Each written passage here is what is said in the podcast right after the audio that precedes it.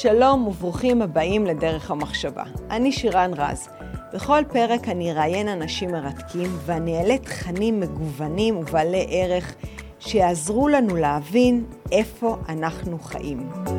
שלום לכל המאזינים שלנו והצופים גם בערוץ היוטיוב ובכל אפליקציות אה, הפודקאסטים. גם יום האישה שמח, ובאיזשהו אופן אנחנו נדבר על דברים שקשורים גם לנשים בארץ ובעולם. היה פוליטיקאי ספרדי בולט שעורר מחלוקת במדינה שלו. הוא הזהיר כי המדינה נתונה על איזושהי בעיה מאוד מאוד רצינית. חואן גרסיה גלרדו, מקווה שאומרת את זה נכון במבטא הספרדי, המשתייך למפלגת ווקס, הפופוליסטית הספרדית, עורר מחלוקת רצינית כמו שאמרתי, כי הוא אמר כי צעירים שמקיימים יחסי מין רק בשביל הנאה במקום להביא ילדים הם סיבה שאזורים נרחבים בספרד פשוט לא יהיו מיושבים יותר. הוא הוסיף כי זה דפוס שכנראה יוביל לחורף דמוגרפי. הציטוט הזה משך את תשומת הלב שלי באופן מיוחד כי אנחנו הולכים לדבר היום על אחת התופעות שכנראה מעולם לא נראתה על כדור הארץ שלנו. ולשם כך הזמנתי אורח שהוא יעזור לנו להבין את התופעה הזאת. פרופסור דוד פסיג, עתידן, המתמחה בחיזוי מגמות טכנולוגיות, חברתיות, חינוכיות, והוא גם ראש מגמה באוניברסיטת בר אילן. שלום דוד. שלום רב. איזה כיף שהצטרפת לפודקאסט היום. ובדיוק כמו שפתחתי, אני רוצה ככה, אתה יודע, אני חיפשתי המון חומרים על החומר, החורף הדמוגרפי, ואני חושבת שזה לא מספיק מדובר. אני רוצה אולי שנתחיל ושתסביר מה זה בכלל, מה זה, מה זה התופעה הזאת. אז אה, שוב, אה, קצת אה, פרספקטיבה ממש רחבה כדי להבין את כנראה מה שהולך להתרחש במאה ה-21, בניגוד לכל מה שאמרו לנו המומחים במהלך המאה ה-20. לפני בערך כ-60 אלף שנה, למיטב ידיעתנו, היו על פני הכדור הזה כעשרת אלפים אנשים כמוך וכמוני. אנחנו ההומו ספיאנס, אבל אנחנו הווריאנט השישי של ההומו ספיאנס.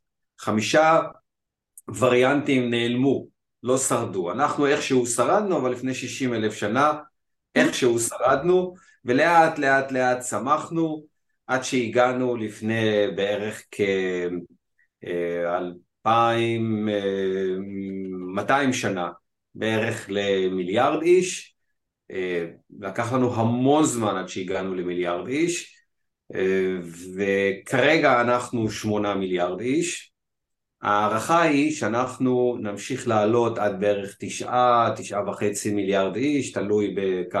בכמה משתנים, כן. אבל לאחר מכן אנחנו מתחילים להצטמק בחזרה. למעשה מה שקרה הוא שלאורך 200 עד 250 שנה עלינו ממיליארד איש למעלה מתשעה מיליארד איש. Mm-hmm.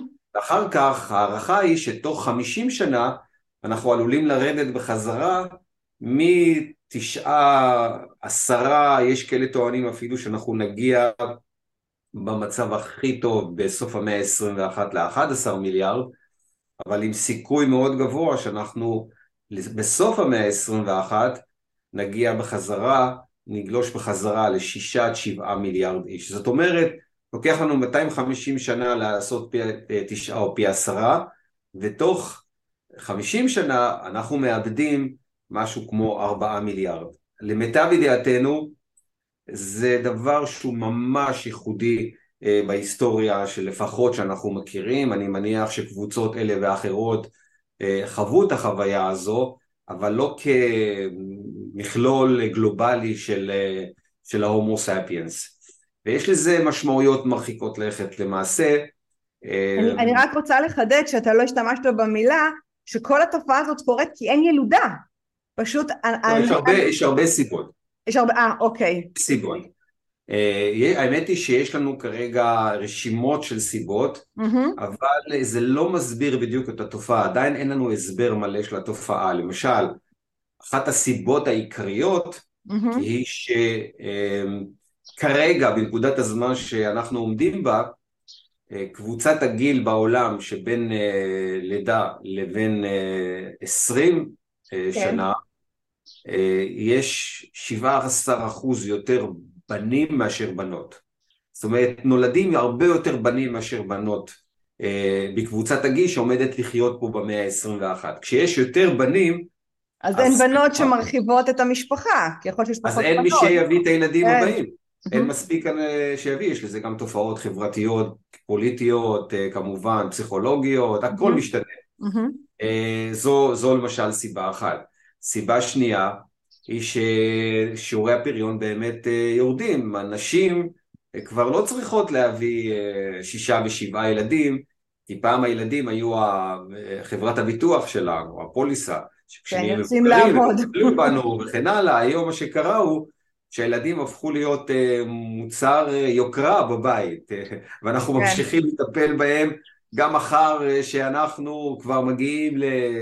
עם לשון בחוץ, לטפל, לטפל בנכדים, לטפל כמובן לעזור להם כלכלית, ואז נשים אומרות, ולא רק נשים, משפחות אומרות, אני לא צריך שישה ילדים, ולאט לאט רואים את שיעורי הפריון מתרסקים, אפילו במדינות שהיו אך ורק לפני חמישים שנה עם חמישה ושישה ילדים, הם מתרסקים מתחת לשיעורי התחלופה הטבעיים, שזה 2.1 ילדים. על מנת שהכל ימשיך להתפתח, אישה צריכה להביא 2.1 ילדים. מעבר לזה הכל מתפתח, מתחת לזה הכל מצטמק. אז זה סיבה אחת. עכשיו צריך לחשוב על הסיבה היותר משמעותית, זה לא רק שיעורי פריון, כי למעשה היום נשים בשנות הפריון שלהן, שזה פלוס מינוס 18 עד 40, אמ, על כל... אה, קריירה כל... ונהנות. כן, אבל אפילו אלה שמביאות אה, ילדים, אפילו כן. אלה שמביאות יותר משני ילדים, אה, mm-hmm. נשים בשנות הפריון שלהם כן. מצליחות להביא רק 65 ילדות קטנות. זאת אומרת, מאה נשים היום, כבר היום בשנות הפריון, אני לא mm-hmm. מדבר על אלה שנמצאים עד מ-0 עד 20, גם היום נשים שנמצאות בשנות הפריון שלהן משום מה מביאות פחות בנות מאשר בנים. זה מעניין. וזה, יש לזה השלכות מרחיקות לכת, כמובן אנחנו מנסים להבין מאיפה זה ולמה זה ואיך זה, אז יש הרבה מאוד הסברים. אה, אחד ההסברים אה, אה, שאיכשהו מסביר קצת את התופעה הזו, זה שלמעשה לאורך אלפי שנים מצאנו שהיו לידות של יותר בנות מאשר בנים. Okay. אוקיי. משום מה, יותר קשה להחזיק אה, בן ברחם. יש כאלה שיגידו גם בבית. לי בן ובת, אני יכולה להעיד. כן, אז אה, ומה שקרה הוא כרגע, זה בגלל כמובן רפואה mm-hmm. טובה יותר, כמעט ביטלנו תמותת ילדים. כן. לכן נולדים משום מה פתאום הרבה יותר אה, בנים, בגלל כמובן רפואה. כן. אז אנחנו עוד נתקן את זה במאה ה-22, אבל כרגע מעט מאוד אנשים ערים בכלל לנתונים הללו, כי לאורך 50 השנים האחרונות אה, כל המומחים שלנו, אבל ממש כל המומחים אמרו, הבעיה של המין האנושי במאה ה-21 זה פיצוץ אוכלוסין. אתה יודע, זה מדהים, דוד, כשאני למדתי כלכלה באוניברסיטה, שזה היה לפני שני עשורים בערך, אני לא יכולה לשכוח שאחד מהשיעורי הכלכלה זה מה שדיברנו, איך נצליח לייצר כמות של אוכל ולהכיל את כל האנושות הזאת. ואיכשהו הדברים התהפכו והאנושות הולכת ומצטמצמת באופן טבעי, ונוסיף על זה שנולדים יותר אה, אה, בנים מבנות, אבל מה שאותי מפתיע שדווקא שהאנושות נכנסת למאה שנים יותר טובות, יותר עשירות, יותר בטוחות, אה, אה, שאנחנו יכולים להרשות לעצמנו להביא ילדים, דווקא אז אנחנו ברגרסיה ובוחרים פחות. ודרך אגב הנתונים האלה אה, תקפים גם לישראל, בישראל יש יותר בנים מבנות וגם איך מבחינה דמוגרפית ישראל, כי אני הבנתי שאנחנו שוברים את הסטטיסטיקה. לא שוברים, אנחנו קצת okay. אוקיי. שונים, כי כל מדינה okay. אוקיי. קצת שונה. Mm-hmm. באופן כללי, מדינות שניסו להתערב בשיעורי פריון יצרו קטסטרופות גדולות מאוד, כמו למשל סין.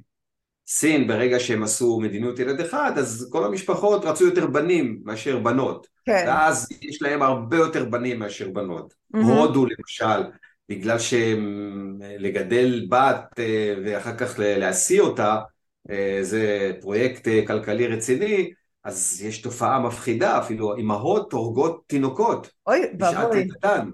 ממש, מיליונים של... עד היום? עד היום? עד היום, כן. וואו. באזורים כפריים ועניים, mm-hmm. זה לא שווה למשפחות לגדל בנות. אמ, ובמדינות שהן דמוקרטיות, בלי שניסו לעשות mm-hmm. הנדסה אזרחית מהסוג הזה, כן. אה, יש איזון טבעי, אבל גם האיזון הזה מופר. למשל, במדינות דמוקרטיות כרגע יש יותר חמישה אחוז בנים מאשר mm-hmm. בנות, אבל במדינות כאלה שדיברתי עליהן לפני כן, יש מקומות עם 15% אחוז יותר בנים מאשר בנות, יש מקומות עם אפילו 30% אחוז יותר בנים מאשר בנות. אז אה, זו בעצם אה, הסיבה העיקרית בגללה המומחים פשוט לא, לא ידעו לעשות תחזיות, שזו אחת הצרות שלי בדיסציפלינה שלי, אנשים לא מבינים איך, אני, איך אנחנו עובדים. אחד הדברים המאפיינים את חשיבת. העתיד, מה שלא הייתה, כן. ומה שלא קיימת עדיין אצל הרבה דיסציפלינות. זה שאנחנו כן. מאוד מולטי דיסציפלינריים. כי כשאתה רוצה להבין תופעה, אתה לא יכול אה, רק להסתכל עליה, למשל, תקחי את הדוגמה הזו, מה שקרה בקורונה. כן. אז אם אתה שואל את הווירולוגים, אז הם הסתכלו על הסוגיה רק מנקודת המבט הווירולוגית. נכון. והם קיבלו החלטות אה, קשות. נכון. אבל אנחנו, כשאנחנו עושים אה, כאלה תחזיות, אנחנו לוקחים בחשבון ערכים של מדינות, שבאות לידי ביטוי בסגרים. כן.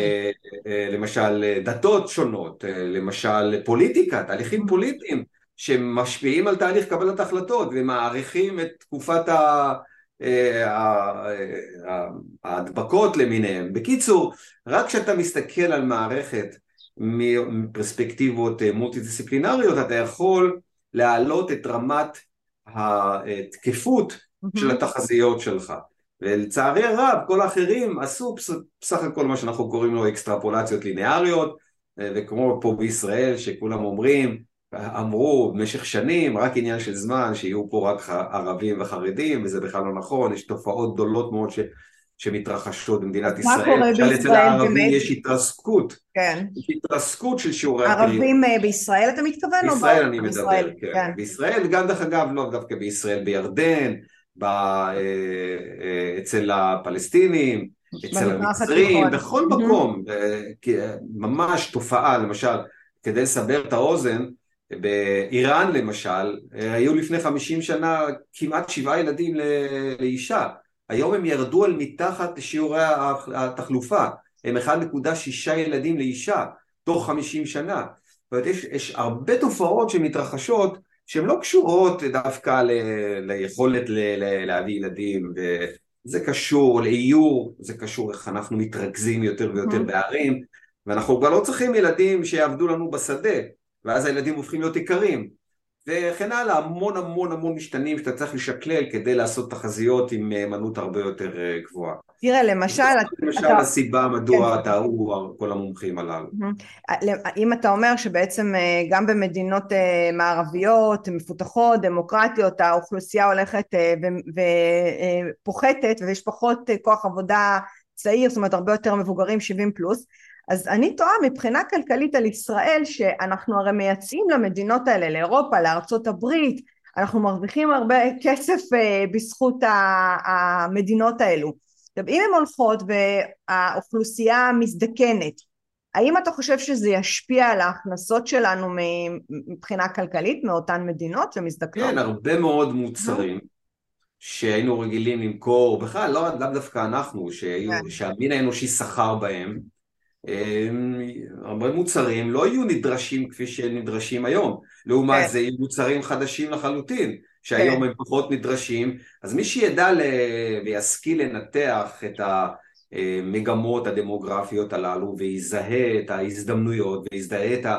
את סוג המוצרים, אז הוא גם ימשיך אה, להתפרנס, הבעיה תהיה אלה שימשיכו לחשוב שמה שהיה הוא מה שיהיה, זו הבעיה. אני, אני, אני, אני הכי מסכימה ככה, אתה תמיד, תמיד אני אומרת את זה כמו מלא מפות שיושבות אחת על השנייה וכל מפה בעצם מדברת על סוג אחר, אחד זה דמוגרפי, חינוכי, פוליטי, דתי ואז צריך לעשות איזשהו שקלול של כל הדברים האלה וזה מה שמביא אותי לשאלה שאותי אישית היא מאוד מעניינת אמ, שבעצם מה ששולט היום בעולם זה דתות, דתות מנהלות אותנו, מכתיבות לנו ועם כל השינויים הדמוגרפיים... רגע, מאיפה לקחת את זה?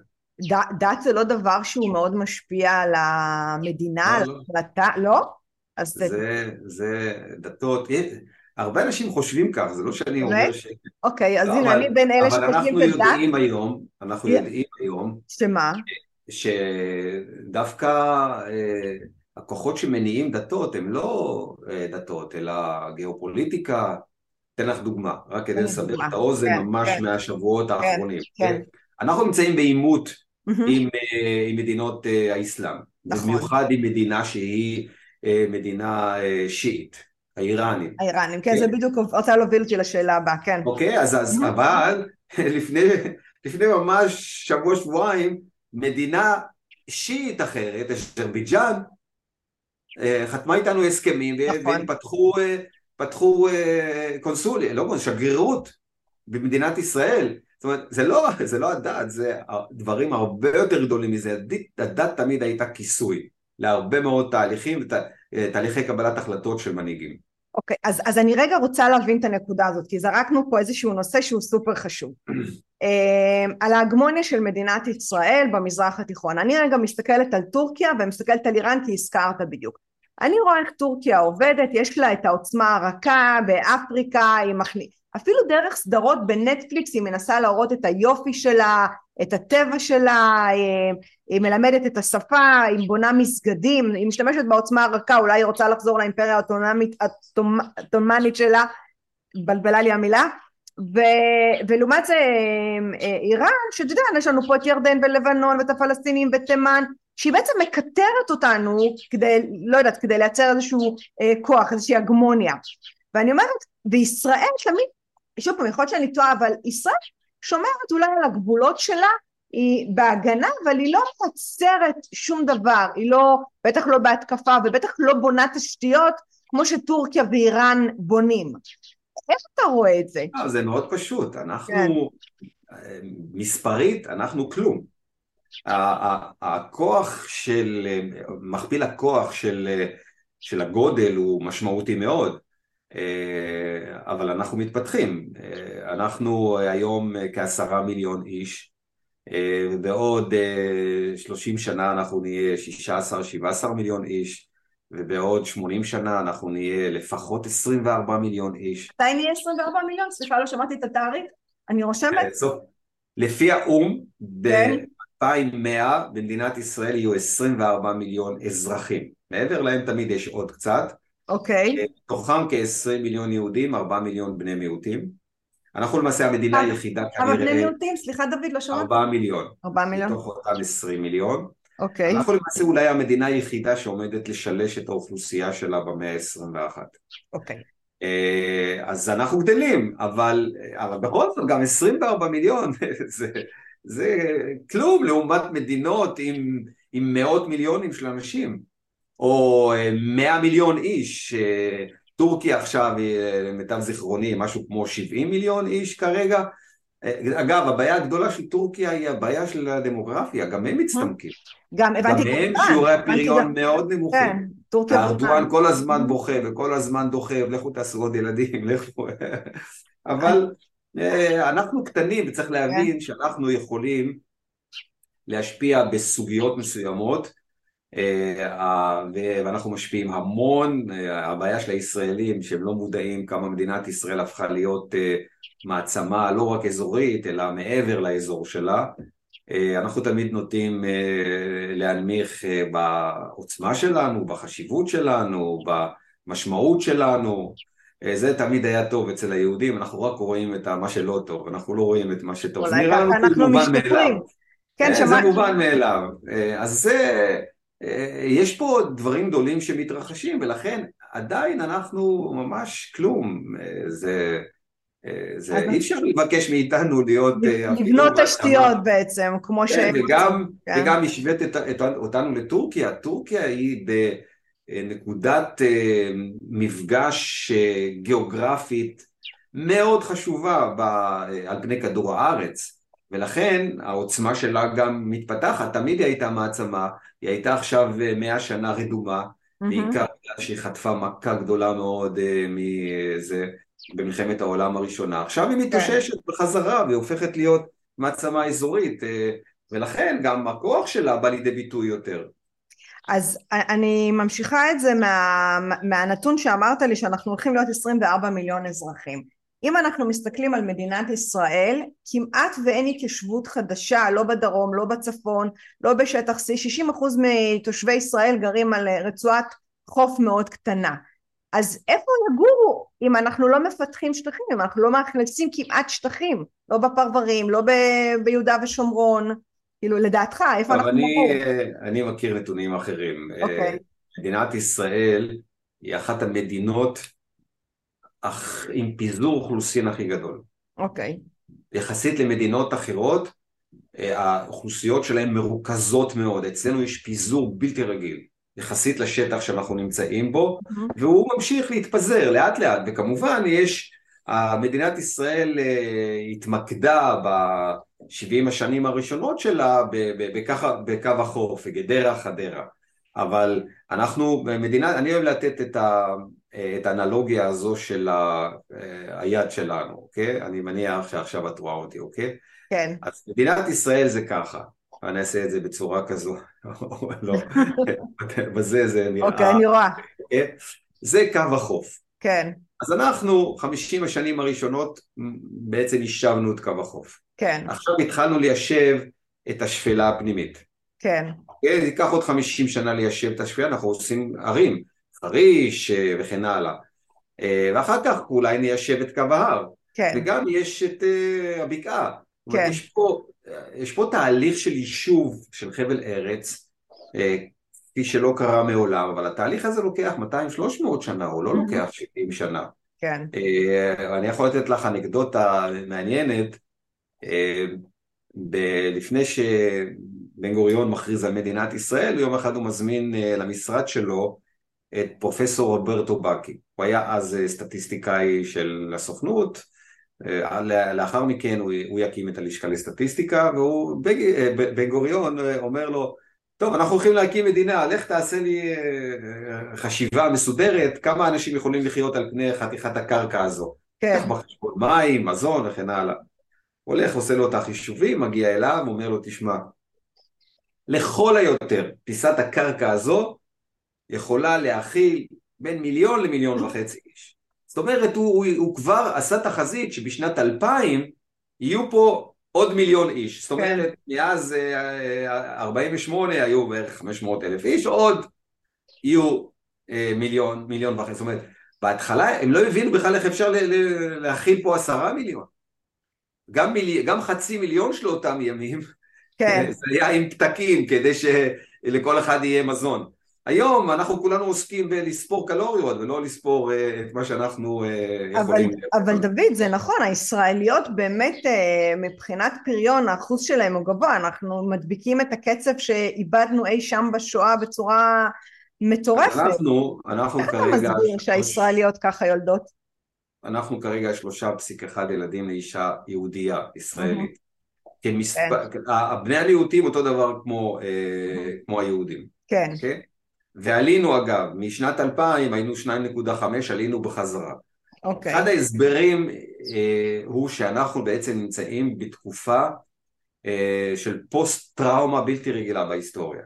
מהשואה? אה, מהשואה, נכון מאוד. היינו לפני השואה, היינו 18 מיליון יהודים בעולם, mm-hmm. 12 מיליון מתוכם במדינת, באירופה.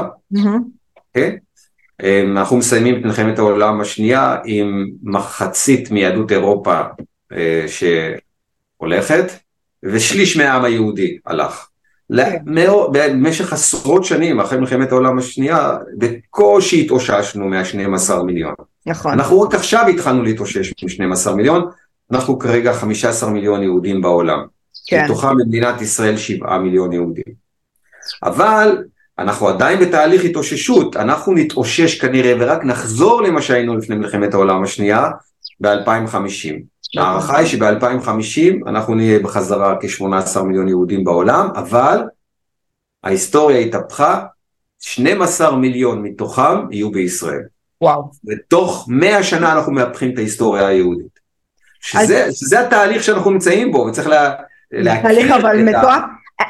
אני רוצה רגע, כמה מילים, אנחנו כבר בסוף של הפודקאסט, אני יודעת שהקצבת לנו חצי שעה, אבל הייתי כן רוצה ממש בקצרה על היהדות, כי אני יודעת שאתה כותב הרבה על היהדות, אתה מדבר על היהדות, על כוחה של, ה, של התורה שלנו ב-2050, לאן המגמה, וקצת במשפט איך נראה ב-2050. אני יודעת שזה, אתה יכול לדבר על זה שעות וימים, אבל ממש ככה לסיום קצת הסבר.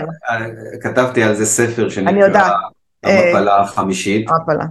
שבו אני מנסה להבין כיצד היהדות הולכת להתפתח, כי אין ספק שאנחנו עברנו נקודת ציון בהיסטוריה של העם היהודי, למעשה לפני כשנתיים שלוש, עברנו את הסף. אחר 2,600 שנה, מאז חורבן בית ראשון, הקהילה היהודית הכי גדולה יושבת בארץ ישראל, החל משהו כמו 2020. זאת אומרת, אנחנו כרגע 45% מהעם היהודי יושב בארץ ישראל, המגמות הללו ימשיכו בסבירות מאוד גבוהה, אנחנו נהיה 50% מהעם היהודי בעוד עשור לכל היותר, וכ-70-75% מהעם היהודי בשנת 2050, זאת אומרת, תוך 2,650 שנה אנחנו מהפכים לחלוטין את ההיסטוריה, והשאלה היא כיצד זה הולך להשפיע על היהדות, כי היהדות שהדברים מכירים זה יהדות שהתפתחה למעשה רק באלפיים השנים האחרונות, בגלות. נכון. ואחרי חורבן בית שני, אה, אה, התלמוד הבבלי, ירושלמי, כל הפסיקות ההלכתיות, הכל... זה מדהים דרך אגב, התלמוד בבלי ותלמוד ירושלים, איך הם ישבו בגולה ובישראל וכתבו את התורה שלנו והם לא ויתרו, הם היו גם מאוד קשים אחד עם השני. יש הבדלים גדולים ביניהם. הם היו מאוד קשים אחד עם השני. בגישה. נכון. וכרגע אנחנו חוזרים לכאן אה, עם ריבונות מאוד מעניינת והיהדות תתחיל להתפתח אחרת. אני, אותי מעניין כיצד היא תתפתח, אבל זו שיחה ארוכה. זו שיחה ארוכה. טוב, אולי נעשה עוד איזשהו פודקאסט בהמשך. דוד, ממש תודה על הזמן שפינית לי. ו... תודה על ההזדמנות. ויום יום, יום אישה שמח לכל הבנות שמקשיבות, תביאו הרבה בנות. זהו עכשיו, זו המאה של הבנות. זו המאה של הבנות, הנה סוף סוף אתם במעמד, וגם בגלל כמובן שאין הרבה בנות. אין הרבה בנות. טוב. אז טוב, לפחות לרווקות זה טוב שיש להם סיכוי למצוא חתנים. בדיוק. ביי, לי. זה היה פרק נוסף של דרך המחשבה. כל הפרקים זמינים באפליקציות הפודקאסטים, בערוץ היוטיוב ובפייסבוק. אם עדיין לא הצטרפתם, זה הזמן. להרצאות בנושא חשיבה יצירתית, חדשנות, יזמות, אסטרטגיה רגשית ומדיטציה, מוזמנים לפנות אל הישירות לאופיס שטרודל שירן רז דוט קום. אני שירן רז ואהיה איתכם גם בפרק הבא.